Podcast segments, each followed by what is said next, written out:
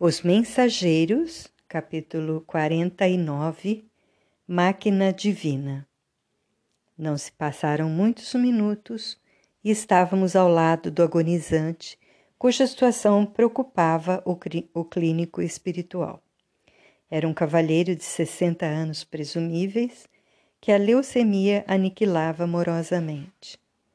Há muitos dias se encontra em coma, explicou o facultativo mas temos necessidade de mais forte auxílio magnético para facilitar o desprendimento.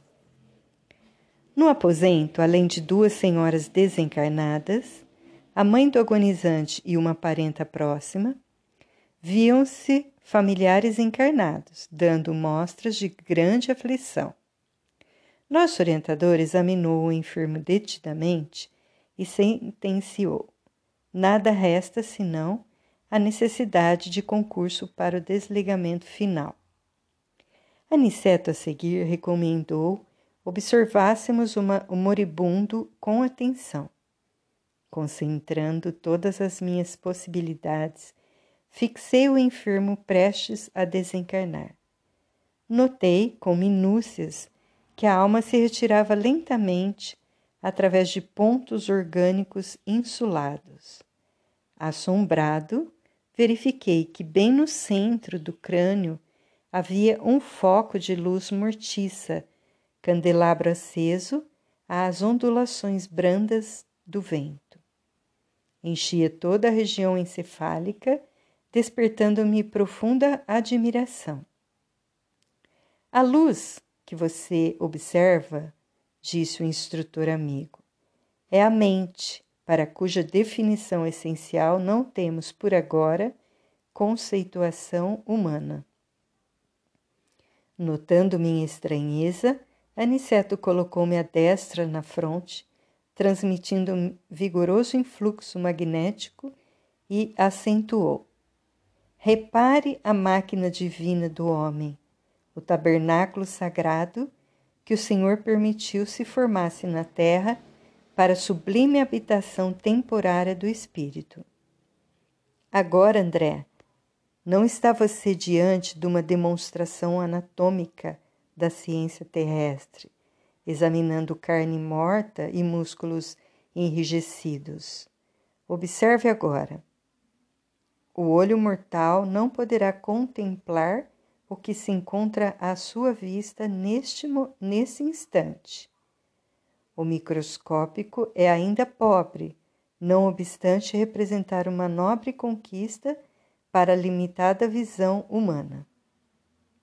A cooperação magnética do querido, do querido mentor modificara a cena e fui compelido a concentrar todas as minhas energias a fim de não inutilizar a observação pelo golpe do espanto.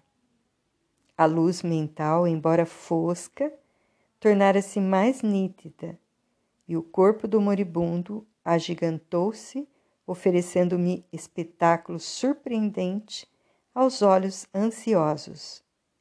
Parecia-me o corpo agora maravilhosa usina nos mais íntimos detalhes.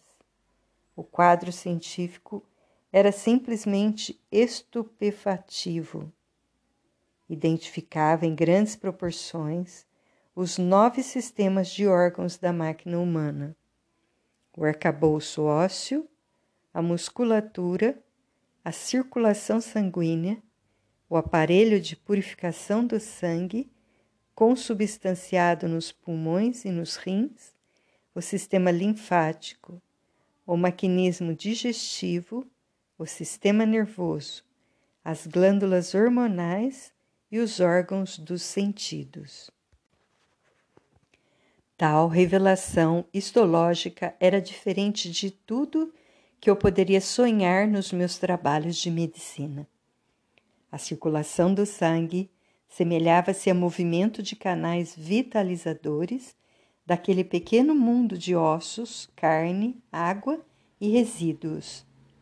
Milhões de organismos microscópicos iam e vinham na corrente empobrecida de glóbulos vermelhos Presenciava a passagem de formas esquisitas, à maneira de minúsculas embarcações carregadas de bactérias mortíferas. Elementos maiores da flora microbiana transformavam-se em pequeninos barcos, hospedando feras minúsculas, às centenas. Invadiam todos os núcleos organizados. Os órgãos, como os pulmões, o fígado e os rins, estavam sendo assaltados irremediavelmente por incalculável quantidade de sabotadores infinitesimais. E à medida que se consolidavam os micróbios invasores em determinadas regiões celulares, alguma coisa se destacava lentamente da zona atacada, como se um molde sempre novo fosse expulso da forma gasta e envelhecida reconhecendo eu, deste modo, que a desencarnação se operava através de processo parcial, facultando-me ilações preciosas. Reparei que algumas glândulas faziam desesperado esforço para enviar aos centros invadidos determinadas porções de hormônios que eram incontinente absorvidos pelos elementos letais. O plasma sanguíneo figurava-se líquido estranho e gangrenoso. Pela. Pela excessiva movimentação da onda mental, observei que o moribundo tentava readquirir a direção dos fenômenos orgânicos, mas em vão. Todos os complexos celulares atritavam entre si e as bactérias pareciam gozar o direito de multiplicação crescente e festiva. Está vendo a máquina divina formada pelo molde espiritual pré-existente? perguntou Aniceto, compreendendo minha profunda admiração. O corpo do homem encarnado é um tabernáculo e uma bênção. Nesta hecatombe angustiosa de uma existência, pode você reparar que todos os movimentos do corpo estão subordinados à administração da mente. O organismo vive, André. O organismo vivo representa uma conquista laboriosa da humanidade terrestre no quadro de concessões do Eterno Pai. Pode você agora identificar os movimentos da matéria viva. Cada órgão é um departamento autônomo na esfera celular, subordinado ao pensamento do homem. Cada glândula é um centro de serviços ativos. Há muita afinidade entre o corpo físico e a máquina moderna. São ambos impulsionados pela carga de combustível, com a diferença de que no homem a combustão química obedece ao senso espiritual que dirige a vida organizada. É na mente que temos o governo dessa usina maravilhosa.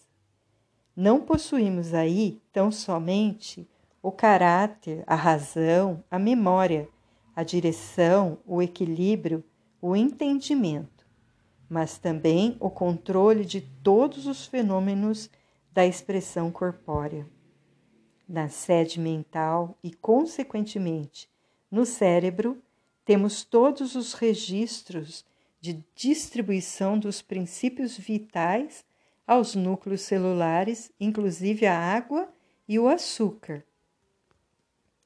Os centros metabólicos são grandes oficinas de trabalho incessante.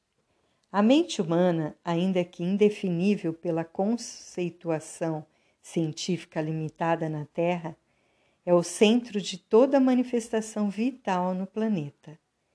Cada órgão, cada glândula, meu amigo, integra o quadro de serviço da máquina sublime, construída no molde sutil do corpo espiritual pré-existente, e por isso mesmo chegará o tempo em que a ciência reconhecerá qualquer abuso do homem como ofensa causada a si mesmo. A usina humana é repositório de forças elétricas de alto teor construtivo ou destrutivo. Cada célula é minúsculo motor trabalhando ao impulso mental. Aniceto calou-se por momentos e, enquanto eu via aterrado os mais estranhos fenômenos microbianos no corpo do moribundo, volveu ele a palavra educativa. Vemos aqui um irmão no momento da retirada. Repare a incapacidade dele para governar as células em conflito. A corrente sanguínea transformou-se em veículo de invasores mortíferos que não encontraram qualquer fortificação na defensiva.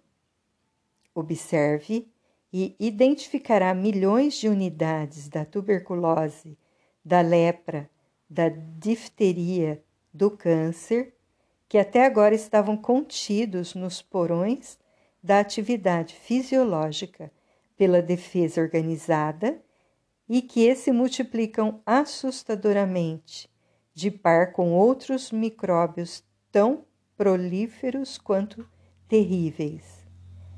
A nutrição foi interrompida. Não há possibilidade de novos suprimentos hormonais. O agonizante retrai-se aos poucos e ainda não abandonou totalmente a carne por falta de educação mental. Vê-se pelo excesso de intemperança das células, sobre as quais não exerce nem mesmo um controle parcial que este homem viveu bem distante da disciplina de si mesmo. Seus elementos fisiológicos são dema demasiadamente impulsivos, atendendo muito mais ao instinto que ao movimento da razão concentrada. A falar verdade, esse nosso amigo não se está desencarnando, está sendo expulso da divina máquina onde, pelo que vemos, não parece ter prezado bastante os sublimes dons de Deus.